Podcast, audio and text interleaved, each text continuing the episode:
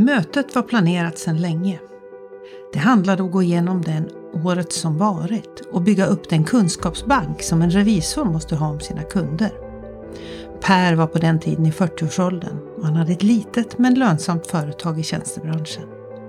Utrustad med min lista av frågor la jag upp en taktik där jag varvade frågor om verksamheten med att nyfiket säga Och om du jämför med idag, hur ser det ut framåt? Intervjun den blev till ett samtal som varade länge. Och någonstans under det här samtalets gång så ställde jag den fråga som idag är min favorit. Vad är det som är verkligen, verkligen viktigt? Per han tystnade och såg länge på mig. Jag kommer inte längre ihåg vad han sa, men vi avslutade mötet och jag åkte hem. Jag var nöjd och pappret var fyllt med anteckningar. Och två veckor senare så ringer telefonen och då är det Per i andra änden. Du, sa han, jag ville bara tacka dig. Tänk att några frågor kunde göra så mycket. Jag fick inte en blund i ögonen efter vårt möte. Dina frågor virvlade runt och jag började fundera över vad jag egentligen håller på med. Så nu är jag sålt, sa han. Jag ville bara tacka dig. Snacka om ögonöppnare. Jag tänker satsa på det som jag egentligen ville göra för massor av år sedan. Det är dags nu om jag ska hinna med att driva mitt drömföretag innan jag går i pension. Och du, tack så mycket för att du frågade. Det är ingen som har ställt de här frågorna till mig förut om vad jag ville eller vad jag hade tänkt mig om framtiden. Så kan en fråga förändra liv? Den här berättelsen som är helt sann, den handlar ju om hur en fråga förändrade livet för Per. Och även hur jag tog med mig den här frågan på min egen resa. För du har ju hört den några gånger du som har lyssnat här på min podd. Idag så är det dags för det tredje avsnittet som handlar om energier i balans. Och idag ska vi prata om det här med eh, att ta action. Energier i balans. Och det finns alltså två avsnitt tidigare. Dels ett där jag berättar om eh, vad det handlar om. Och sen har du ett avsnitt som handlar om hur du göder den feminina sidan. Och idag ska vi prata om den maskulina sidan. Den här sidan som innehåller egenskaper som logik, problemlösning, att sätta mål, att tänka, alla de här intellektuella grejerna. Och vårt samhälle är ju väldigt mycket uppbyggt på den här sidan. Prestation, att nå sina mål, att, att jaga framåt. Och det hade ju också den här Per gjort i sitt företag. Problemet var bara att han kanske inte hade tänkt så himla mycket innan. Och så kan det vara. Jag har upptäckt under min egen resa och under min resa när jag jobbar med kunder som coach, att eh, det är lätt att halka på sidan när det gäller det här med mål, om inte målen kommer inifrån. Det här är också någonting som, eh, som Lina Lanestrand och jag pratade i eh, avsnittet då som handlar om andlighet. Det här att höra var saker och ting kommer ifrån. Om det kommer ifrån oss, från vår insida. Eller om det kommer ifrån andras tyckanden. Och det tror jag i alla fall har, har varit ett av de största problemen, som, eller vad jag nu ska kalla det, att vi kanske ibland sätter mål som inte kommer inifrån. Utan vi sätter mål då som, som baseras på andras tyckande, andras borde. Du borde ju och så vidare. Och då är det inte säkert att eh, antingen så når vi inte fram helt enkelt för att vi har inte motivationen för att nå de här målen. Eller så är det så att vi når fram. Den här Per som jag berättade för dig om, han drev ett lönsamt företag. Men det var inte i enlighet med hans drömmar. Men det hade han aldrig haft tid att tänka på. Så här har vi en av de här bitarna som jag tycker, som jag gillar allra mest med det här med energier i balans. Att det handlar om att lyssna, det handlar om att lyssna in, att fundera över vad som är viktigt i livet och sen när vi har klart för oss det, då kör vi på och kommer till action. Idag tänkte jag prata om tre saker som jag tycker är viktiga för att Eh, du ska komma till action, för att du ska komma framåt, för att du ska nå dina mål. Jag gillar också att kalla mål för intention. Mål kan bli ganska så målstyrt, om man nu får, får säga så. Det kan, vara, det kan vara så att eh, du känner att du låser fast dig vid ett specifikt mål och därför så kan det passa många bra att prata om en intention, för en intention är mer en riktning, som jag ser det. Skriv gärna och, och säg vad, vad du tycker om det här. Om du är nyfiken att utforska ditt högre syfte, att utforska den här vägen mot det som är viktigt för dig, så har jag en övning som du kan ladda ner. Du går till kickiwesterberg.se syfte. Då hittar du den där övningen. Och den är, tycker jag är en bra utgångspunkt för att fundera över var är du på väg någonstans i ditt liv? Så över till den första av tre punkter när det gäller att komma framåt och komma till skott. Den första punkten den kallar jag för Level 10 Life. Och här finns det också ett avsnitt. Och det är lite kul nu när jag har spelat in ett antal avsnitt att det finns lite gamla diskussioner och samtal att referera till. Och här kan jag rekommendera ett av de allra första, till och med det första avsnittet som heter Level 10 Life där Annika Anderbark och jag diskuterar den här övningen. Och det här är en form av livshjulet eh, och det är en bra utgångspunkt när det gäller din riktning, din intention, ditt mål, du får kalla det vad du vill. Jag har själv delat upp mitt liv i åtta områden. Det finns många varianter på det här. Du kan googla på livshjulet, du kan googla på Level 10 Life. Jag kan också lägga en länk till, till ett inlägg som jag har om det här i anteckningarna. Så kan du läsa lite mer om du är nyfiken på det här. Det handlar alltså om hälsa, relationer, fritid, miljö och boende, ekonomi, strategi och fokus, andlighet och personlig utveckling. Och kom ihåg att det här är min indelning. Det finns många varianter på det här. Det är i alla fall ett sätt att titta över hur skulle du vilja att ditt liv såg ut? Så att den här då tillsammans med den där syftesövningen, då kan man väl säga att du har grävt rejält då i det som du drömmer om. Så att titta över dina områden i livet och sätta mål eller intentioner inte bara på ett område. För det är lite det det här mynnar ut i. Lars-Erik Unestål som har varit en inspirationskälla för mig, den mentala träningens fader. Han brukar ge tipset att man ska ha tre kategorier av mål, nämligen ett för, för dig, ett för nära och kära och ett för eh, ditt eh, företag eller yrkesliv, alltså ett, ett, ett karriärsmål. Och att då ha ett mål på de här tre områdena i livet ger mer balans.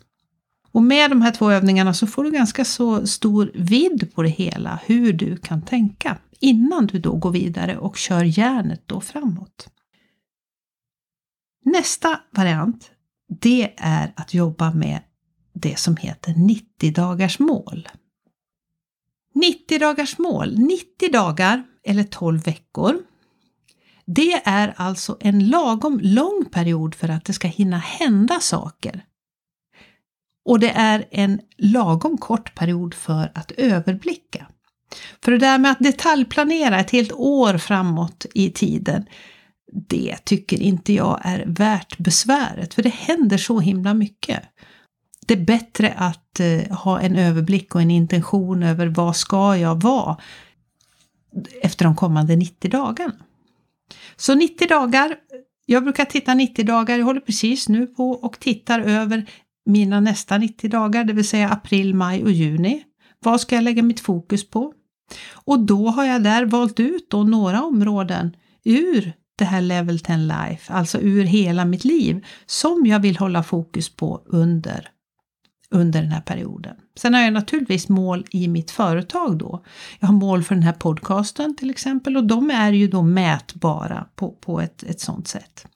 Så att fundera i 90 dagars perioder, det tycker jag är ett smart drag också för att komma till action, för att liksom komma framåt då. Den sista och tredje när det gäller det här med action och att eh, komma framåt. Det är den rutin som jag gör varje söndag. Och om du följer mig på Instagram och gör du det inte ännu så titta gärna in där. Där heter jag Kiki Westerberg. Varje söndag så sätter jag mig ner och så planerar jag min vecka. Och den här stunden den är både lite helig och lite viktig för mig. För den samlar mina tankar inför veckan. Den ger mig feedback på vad som har funkat under den förra veckan och på det som jag vill förändra framåt. Och hur funkar det här då? Det här att utvärdera veckan? Ja, jag använder mig av fem frågor och det här har jag gjort i flera år nu. Och jag då som är aktiv på sociala medier, jag driver ju en hel del av mitt företag där, så bestämde jag mig för, det snart, ja det var någon gång i slutet av 2019, att varje söndag så skulle jag göra en slags miniblogg på Instagram. Och där ställer jag mig fem frågor. Och vitsen med de här frågorna, det är ju då att lära mig någonting genom att titta bakåt innan jag går framåt. Och sen så bestämmer jag tre viktiga punkter inför den vecka som kommer. Men vi börjar med de här frågorna som är utvärdering då. Och det handlar alltså då om den vecka som har varit. Och då frågar jag mig, vad var bäst under den här veckan? Alltså från förra söndagen till den här söndagen nu. Vad var det en sak då som var bäst under veckan?